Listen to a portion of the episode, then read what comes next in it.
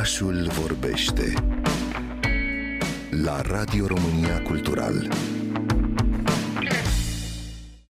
Potrivit studiilor, numărul spectatoarelor în zona artelor performative, teatru, dans, este mai mare decât cel al spectatorilor, deci consumul de spectacole e mai mare în rândul femeilor, al fetelor. În ce măsură un public predominant feminin influențează în vreun fel anume gândirea creatorilor sau a creatoarelor? Are vreo relevanță? Răspunde criticul Mihaela Mihailov. Mi se pare interesant de văzut, mai ales că noi știm că în artele performative și teatru și dans, dar în special, hai să zicem, teatru, totuși reprezentările femeii sunt unele destul de problematice în general, ori sunt uh, accesorii, ori sunt reprezentări uh, obiectificate, hipersexualizate, care n-au neapărat o individualitate și care n-au o voce foarte puternică. De multe ori sunt personaje victime și nu personaje care reușesc să lupte pentru o anumită cauză. Adică, deși am zice că um, ar trebui să vorbim mult mai mult având în vedere consumul în rândul uh, femeilor, fetelor, totuși sunt subiecte despre care se vorbește foarte puțin și cred că asta e mai degrabă responsabilitatea celor care imaginează, care creează spectacole. Vrei să spui că, deși în zona dansului contemporan există mai multe creatoare decât uh, creatori sau coregrafe decât coregrafi, temele rămân în continuare influențate de temele din trecut din uh, zona performativă?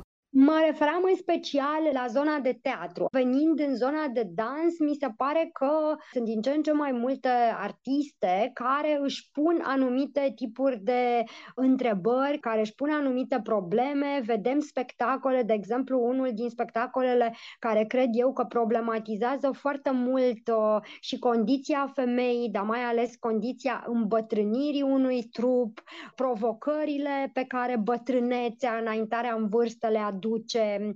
Este vorba de spectacolul anti-aging creat de Madalina Dan și de Mihaela Donci, un spectacol care aduce foarte mult în discuție referințe și uh, care chestionează raportul identitate, gen, corp, reprezentarea corpului, reprezentarea unui corp gol pe scenă. Putem vorbi despre abordări feministe în uh, zona performativă de la noi sau uh, abordări feminine Termenul de feminin, de obicei, uh, are și, din păcate, un tip de asociere de multe ori uh, stereotipică, în sensul în care e destul de redus la o zonă doar emoțională, doar afectivă. Mie mi se pare că încep să fie abordări uh, în care se vede că artistele sunt interesate de cum corpul femeii vine cu un întreg discurs cum ridică anumite întrebări. Sunt cazuri în care, poate mai puțin în dans, dar sunt cazuri în care un spectacol cu femei poate fi profund misogin. Adică faptul că ai o distribuție exclusiv uh, formată din femei nu înseamnă neapărat că ai un spectacol care să pună în discuție niște probleme legate de asta. Mie mi se pare că în dans se pun mai atent în discuție anumite tipuri de discursuri și de reprezentare reprezentări. Vârsta, chestionările identitare, chestionările legate de body shaming, de problematici care țin de corp.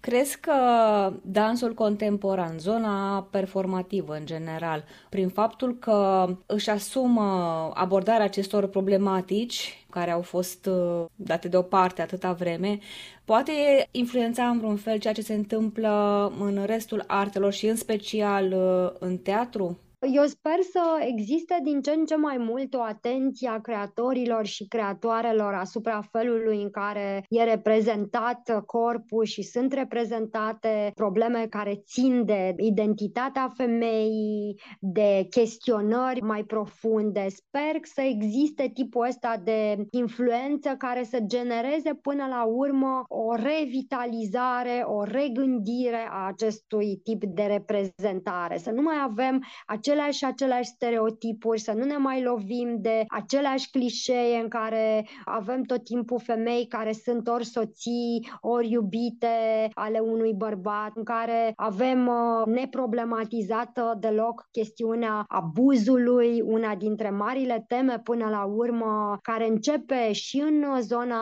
de dans și în zona de teatru, să fie și la noi uh, discutată. Deci cred că există influențe și ce simt eu e că e nevoie de o mai mare responsabilitate și de o mai mare conștiință și conștientizare până la urmă a faptului că niciun discurs pe o scenă nu e neutru. Orice discurs înseamnă ceva și că de fiecare dată optăm să spunem ceva.